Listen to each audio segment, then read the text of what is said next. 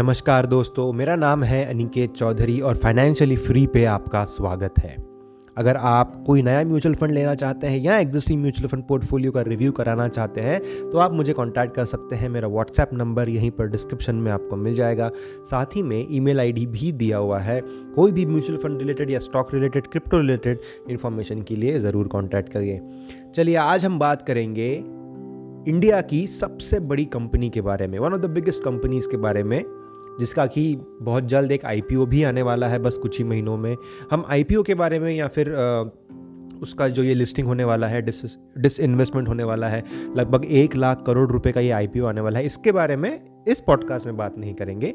हम यहाँ पर आज सिर्फ़ बात करने वाले हैं कि क्या आपने LIC में निवेश करना चाहिए। निवेश है ना, जैसे मैंने कहा उसके स्टॉक में या उसमें नहीं, उसकी पॉलिसी की हम बात कर रहे हैं। क्या आपने एलआईसी के पॉलिसी में निवेश करना चाहिए? ये जो प्रश्न है, ये बहुत ही एक इंपॉर्टेंट लॉजिक के साथ में मैं यहाँ पर पूछ रहा हूँ। क्योंकि एलआईसी जो है, उसका अगर हम फुल फॉर्म देखते हैं तो वो है लाइफ इंश्योरेंस कॉरपोरेशन ठीक है? अब उसके अगर नाम में ही इंश्योरेंस है तो क्या हमें उसमें इन्वेस्टमेंट करना चाहिए। मतलब एक ऐसी कंपनी जिसके नाम में ही इंश्योरेंस है, क्या ऐसे कंपनी में, क्या ऐसे कंपनी की पॉलिसी में हमने इन्वेस्टमेंट करनी चाहिए? ये है आज का प्रश्न। कुछ ही दिनों पहले अगर आपने ये पॉडकास्ट देखा है तो सुना है तो आपने एक पॉडकास्ट एपिसोड ज़रूर सुना होगा, जहाँ पर हमने इंश्योरेंस वर्सेस इन्वेस्टमेंट की बात की थी। अब इंश्योरेंस वर्सेस इन्वेस्टमेंट ऐसी भी कोई चीज़ होती है?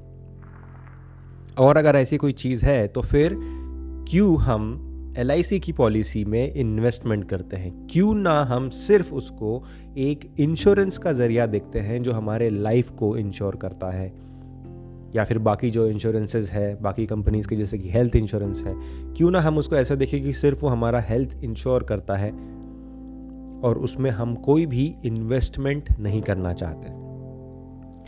तो देखिए, एक अगर कंपैरिजन हम करें और समझे कि इंश्योरेंस और इन्वेस्टमेंट ये सब चीज़ें कैसे काम करती है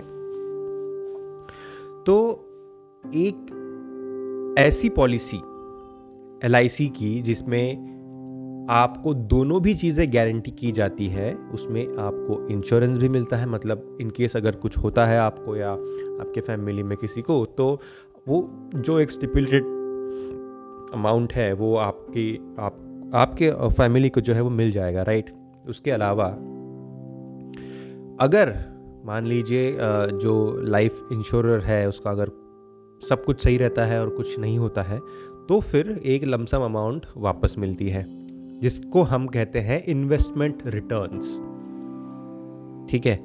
अब अगर ये इन्वेस्टमेंट रिटर्न्स हम कैलकुलेट करें कि भैया ये कितने परसेंट से बड़ा है हमने कुछ पंद्रह बीस साल तक प्रीमियम भरा, भरते रहे भरते रहे भरते रहे।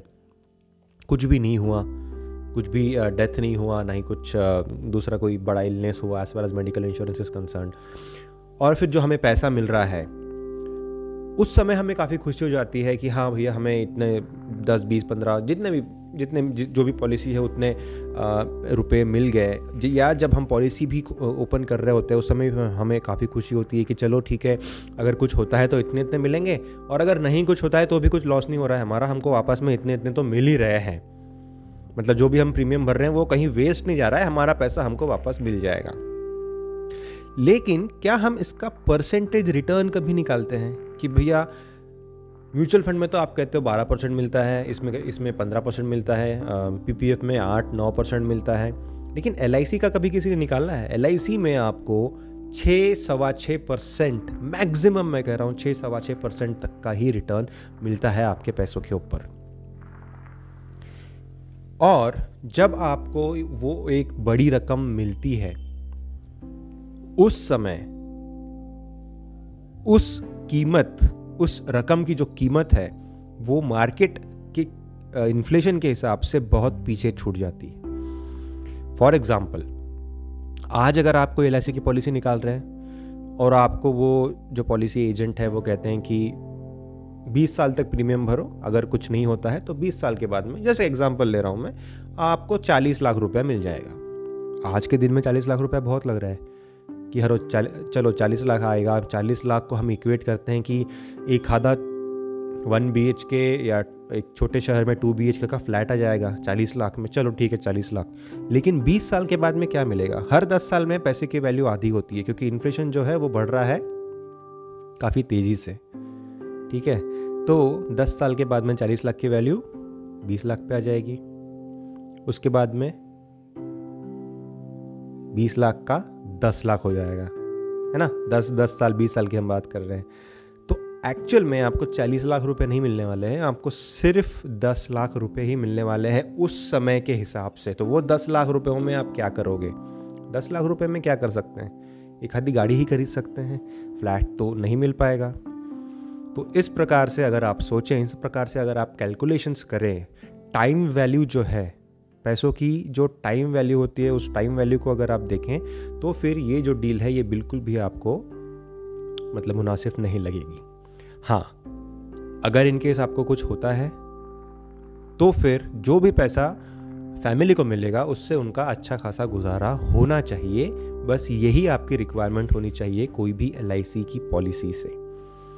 अब मैं ये बिल्कुल भी LIC या एलआईसी के पॉलिसीज़ के अगेंस्ट नहीं हूँ। काफ़ी अच्छी अच्छी पॉलिसीज़ भी हैं उनके पास में। काफ़ी अच्छा इंश्योरेंस कवर करते हैं। ऑब्वियसली मेरी खुद की भी जो पॉलिसी है, मेरी लाइफ इंश्योरेंस पॉलिसी वो एलआईसी की है। I am not against LIC और any other specific company but it is a battle of investment versus insurance आपको समझना चाहिए कि हम एग्जैक्टली exactly क्या कर रहे हैं। हम एल की पॉलिसी में पॉलिसी में अगर निवेश करने लगे तो निवेश करना तो गलत चीज़ है। निवेश नहीं कर सकते, क्योंकि अगर हम निवेश करते हैं कोई इन्वेस्टमेंट में जो कि छः परसेंट दे रहा है तो फिर तो महँगाई के पीछे हम चल रहे हैं। अगर सौ रुपये का समोसा, माफ़ कीजिएगा, बीस रुपये का समोसा अगर कुछ सालों में पच्चीस रुपये हो जाएगा और आपके बीस रुपये जो है, वो LIC की पॉलिसी में सिर्फ़ तेईस रुपये या बाईस रुपये हो जाएँगे तो फिर क्या मतलब है? फैक्ट्स एंड फिगर्स जो है, उसको तो चेक करना पड़ेगा। इमोशंस में आके बस ये नहीं कह सकते कि हाँ ऐसी इंडिया की सबसे बड़ी भरोसेमंद कंपनी है, ये है, वो है। और उसमें, इसमें नहीं करेंगे तो कहाँ करेंगे? म्यूचुअल फंड तो बर्बाद है, नीचे चले जाते हैं पैसे, कोई मतलब नहीं है। मैंने डाले थे सौ रुपये का, नब्बे रुपया हो गया, निकाल लिया, कोई मतलब नहीं है। ऐसा, ऐसी जगह क्यों डाले जहाँ पर पैसे कम हो जाते हैं? एटलीस्ट एलआईसी हमको वादा तो करता है गारंटी तो देता है कि भैया तुम्हारे पैसे सेफ़ है और लाखों लोगों ने डाले हुए हैं, इतने सालों से चल रहा है तो मैं इसी में ही क्यों ना डालूँ? ये सब सोचना सही है, लेकिन मैथमेटिकल कैलकुलेशंस और फैक्ट्स एक बार देख लें कि महँगाई कहाँ जा रही है। क्या दस लाख रुपए में उस समय आपके बच्चों की शादी होगी? आज ही दस लाख रुपए लगते हैं तो क्या उस समय हो पाएगी? नहीं हो पाएगी। साथ ही में एस्पिरेशनल इन्फ्लेशन जो होता है, उसको भी काउंट करना पड़ता है। एक होता है इन्फ्लेशन जो कि मार्केट का इन्फ्लेशन है। दूसरा होता है एस्पिरेशनल इन्फ्लेशन यानी जो हमारे डिज़ायर्स हैं, जो हमारे वांट्स हैं, वो भी इन्फ्लेट होते जाते हैं, वो भी बढ़ते जाते हैं। इसका अगर मैं आपको उदाहरण दूँ तो जैसे शादियों में, आज के दिन में क्या हम जलेबी रखते हैं? जो पुरानी प्रकार की जो जलेबी होती थी, वो पहले बीस पच्चीस साल पहले शादियों में खासकर जलेबी और लड्डू वगैरह रहते हैं। आजकल नहीं रहते। आजकल हम रसमलाई देखते हैं। आजकल हम गुलाब जामुन और मैं नाम भूल रहा हूँ, बहुत काफ़ी अच्छी अच्छी अलग मिठाइयाँ आती हैं, है ना? बंगाली स्वीट्स रखते हैं ये सारी चीज़ें। तो जलेबी जो है, वो मान लीजिए अगर दो रुपये की एक आती थी उस समय तो उसका तो रेट बढ़ गया है वो तो अभी दस रुपये की आने लगी है, लेकिन हमें जलेबी भी नहीं चाहिए। हमें चाहिए रसमलाई, जो कि और भी महँगी है। साथ, वैसे ही अगर आप सोचें कि आपके जो बच्चे होंगे बाद में, उनके शादियों में क्या वो रसमलाई या फिर गुलाब जामुन या बंगाली स्वीट्स और ये सारी चीज़ें रखेंगे? या गाजर का हलवा या मूंग दाल का हलवा रखेंगे नहीं रखेंगे। सौ रुपये का अगर मूंग दाल का हलवा है तो वो वो भी नहीं रखेंगे उस समय तो वो तीन सौ रुपये का हो जाएगा। लेकिन उनको उससे भी महँगी कोई चीज़ रखनी रहेगी शादी में। इसको कहते हैं एस्पिरेशनल इन्फ्लेशन मतलब मूंग दाल के हलवे की तो इन्फ्लेशन हो गई। सौ रुपये का वो दो सौ, तीन सौ रुपये हो गया। लेकिन हमको एस्पिरेशनल इन्फ्लेशन भी आया है। इसके वजह से हम मूंग दाल का हलवा नहीं रखेंगे। हम कुछ और ही, पता नहीं उस समय क्या आएगा वो नई नई सी चीज़ कुछ वो रखेंगे जो कि पाँच सौ रुपये की रहेगी या छः सौ रुपये की रहेगी। तो ये सारी चीज़ों को इन्फ्लेशन को अगर काउंट करना है तो निवेश कहाँ करना है? निवेश वहीं करना है जहाँ पर महँगाई से ज़्यादा रिटर्न्स मिले। महँगाई चल रही है। इन एजुकेशन की महँगाई अगर देखेंगे तो नौ दस परसेंट की है। कोई भी कॉलेज की फ़ीस आप उठा के देख, आपके खुद की ही कॉलेज की फ़ीस उठा करके देख लीजिए। आप जब ग्रेजुएशन थे, तब कितना था और आज कितना है? कैलकुलेटर लीजिए, निकाल लीजिए परसेंटेज नौ दस परसेंट से कम नहीं आएगा। मेडिसिन, फार्मास्यूटिकल्स और ये जो हॉस्पिटल्स है, इस, इनकी जो, इनका जो खर्चा है, इसको भी निकाल के देखिए, दस ग्यारह परसेंट से नीचे नहीं आएगा। डॉक्टर की फ़ीस पहले कितनी थी? आपके मोहल्ले के डॉक्टर की फ़ीस ले लीजिए। कितना था पहले? पाँच साल में कितना हो गया? देख लीजिए कैलकुलेटर में डाल के। समझ में आ जाएगा कितना इन्फ्लेशन है। खाने पीने की चीज़ें थोड़ी कम से बढ़ती हैं, पाँच छः सात, आठ परसेंट। बहुत सारी चीज़ें हैं, हम एक ही चीज़ पेट्रोल, डीजल तो देख लीजिए कितना इन्फ्लेट हो चुका है। तो ये सारी चीज़ें हैं। अगर एलआईसी में डालेंगे और सौ रुपये आज डालेंगे, सोचेंगे कि एक लीटर पेट्रोल मिलता है इसमें, चलो पाँच साल के बाद में अगर डेढ़ सौ रुपये हो जाएँगे तो सौ डेढ़ लीटर पेट्रोल मिलेगा तो जी नहीं डेढ़ सौ रुपये में उस समय शायद आपको आधा लीटर ही पेट्रोल मिले। तो ऐसी चीज़ें हैं इसीलिए इंश्योरेंस करना इंश्योरेंस सबसे मेन ज़रूरी चीज़ है। इन्वेस्टमेंट से भी पहले कोई भी एसआईपी या फिर कोई भी निवेश करने से पहले आप पहले इंश्योरेंस निकालें टर्म इंश्योरेंस निकालें। सिर्फ़ प्योर इंश्योरेंस जिसमें आपको पैसे वापस नहीं मिलते हैं। कुछ हुआ तो पैसे मिलेंगे फैमिली को कुछ नहीं हुआ तो भैया LIC को वो पैसे जाएँगे। कोई उसमें टेंशन लेने वाली बात नहीं है। बिल्कुल बिल्कुल मतलब आ, सही चीज़ है वो और जो पैसे आपके बचते हैं एडिशनल अगर आपने एक मिक्स वाली पॉलिसी ली होती इन्वेस्टमेंट वर्सेस इंश्योरेंस और वर्सेस अगर आपने सिर्फ़ इंश्योरेंस वाली ली तो जो बीच में जो आपके पैसे बचते हैं प्रीमियम के, वो पैसों को निवेश कीजिए, वो जो पैसे जा रहे हैं इंश्योरेंस वाले, वो भर के आ जाएँगे पूरे लाइफ में। जैसे मैं मेरा उदाहरण एक देता हूँ, मेरे पास में भी एक इंश्योरेंस प्लस इन्वेस्टमेंट वाली पॉलिसी है, शायद उसको एंडोमेंट पॉलिसी या कुछ कहते हैं। थर्टी थाउज़ेंड रुपीज़ ईयर का था, वो मैंने बंद करवा दी बाद में, उस समय मैं स्टूडेंट था, मुझे पता नहीं था इतना इंजीनियरिंग स्टूडेंट था 2009-10 में। तो मैंने निकाल ली थी। उसके बाद में मैंने वो थर्टी थाउज़ेंड मैंने मैंने, मेरे को जब समझ में आई चीज़ें तो मैंने उसको कैंसिल करवा दी। थोड़ा सा मेरा लॉस भी हुआ था तीस चालीस हज़ार रुपये होगा बट मैंने वो भी कैलकुलेशन कर लिया तो मेरे को समझ में आ गया कि भैया इसमें पढ़ना ये ज़िंदगी भर के लिए हमें कहाँ लुट मतलब पूरा लुटा देगा। उससे अच्छा ठीक है आज ती, तीस हज़ार रुपये मैं गंवाने के लिए तैयार हूँ। पूरे ज़िंदगी भर के लिए मैं तीन चार पाँच लाख रुपये गंवाने के लिए तैयार हूँ। तीन चार पाँच तो कम कहा मैंने शायद एक्जैक्टली मुझे याद नहीं आ रहा काफ़ी ज़्यादा लॉस होता है। एक आध दिन हम उसके ऊपर भी पॉडकास्ट लेते हैं कि कितना पैसा हम उसमें गंवाते हैं। ठीक है? तो वो मैंने तीस हज़ार रुपये वाली बंद कर दी और फिर मैंने एक twelve thousand rupees per year की टर्म पॉलिसी ले ली। मैंने LIC से ही ली LIC से ही ली मैंने।